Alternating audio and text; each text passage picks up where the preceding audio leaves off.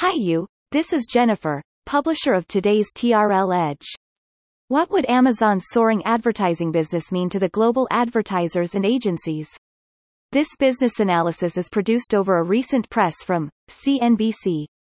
It is also published in TRL Edge forum today at www.t-renaissance.com.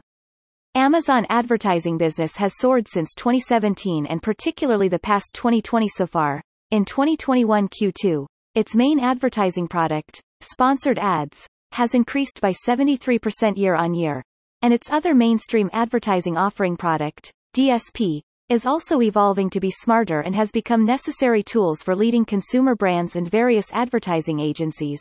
Otherwise it can be more difficult to make large-scale advertising more efficient if without intelligent facilities to work with to many. In fact, since Amazon started to independently develop its advertising business revenue a couple of years ago, its advertising business has been telling the development that the growth rate is far beyond the conventional digital advertising giants Google and Facebook. More importantly, behind the rapid growth is actually much higher ROAS to advertisers than legacy platforms. Such traffic bonus of the fast-growing digital advertising platform has further promoted the richness of advertising products, ad inventory types, and displayable products of the platform itself, as well as various professional agencies clients big or small that bring their major customers into prosperous Amazon advertising. However, compared with incumbent digital advertising such as Google and Facebook, Amazon's advertising types, inventory, and displayable advertising products still have a lot of room to improve and leverage across the super e-commerce and omni-retailing ecosystem. It also means that Amazon's operations can no longer rely solely on operations and products themselves.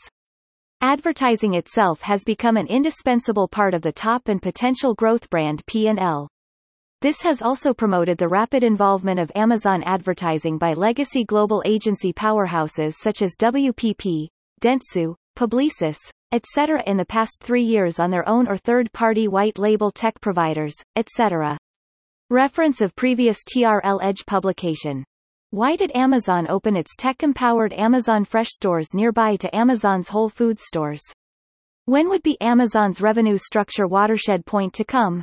Why don't you see a scaled Amazon brick-and-mortar store business yet? Why did Shein become the most downloaded app in the US and ahead of Amazon this year?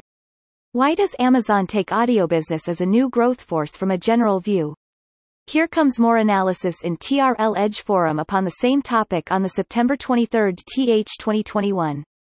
Ones, greater than in fact. The soaring of advertising revenue from various advertisers on Amazon also means that Amazon's business model can be gradually approaching Alibaba Group. The Chinese e-commerce giant with almost zero merchandise inventory, but with advertising revenue has accounted for most of its P&L for many years. On the other, the gross profit of the advertising business itself is relatively high.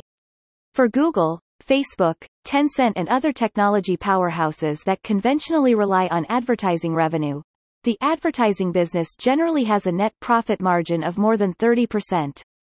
This is why the world's top-tier technology companies themselves have attracted much public attention and need to maintain huge investments in technologies and strategic investments for many years to maintain the ecological attractiveness of their platforms to end users' products and content.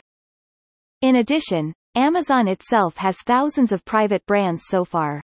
The products under these private brands cover almost all the categories that end consumers need daily.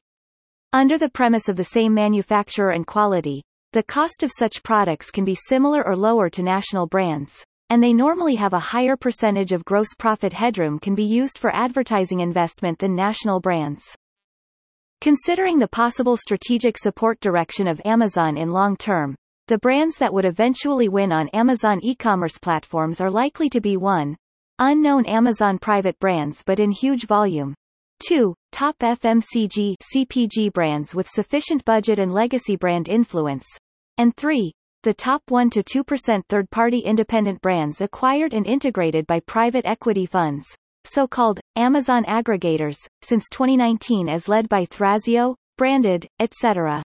But this is not necessarily good news for the overall ecological health of Amazon's third-party sellers in longer term. After all, most of the products from third-party sellers are not necessarily well-known brands, and they need to maintain a certain level of net profit, without external venture funding, and they must also quickly learn to join the new battlefield of advertising investments like the previous three different types of competitors. If they are not good enough perhaps for the vast majority of pure third-party seller brands, there are only options to survive through pricing markup or decline from Amazon in the next three to five years. Reference of previous TRL Edge publication. Why will Amazon to launch its own collection stores, soon near to existing department stores? Why there are many Amazon's third-party brands are flourished by new aggregators with fresh capitals.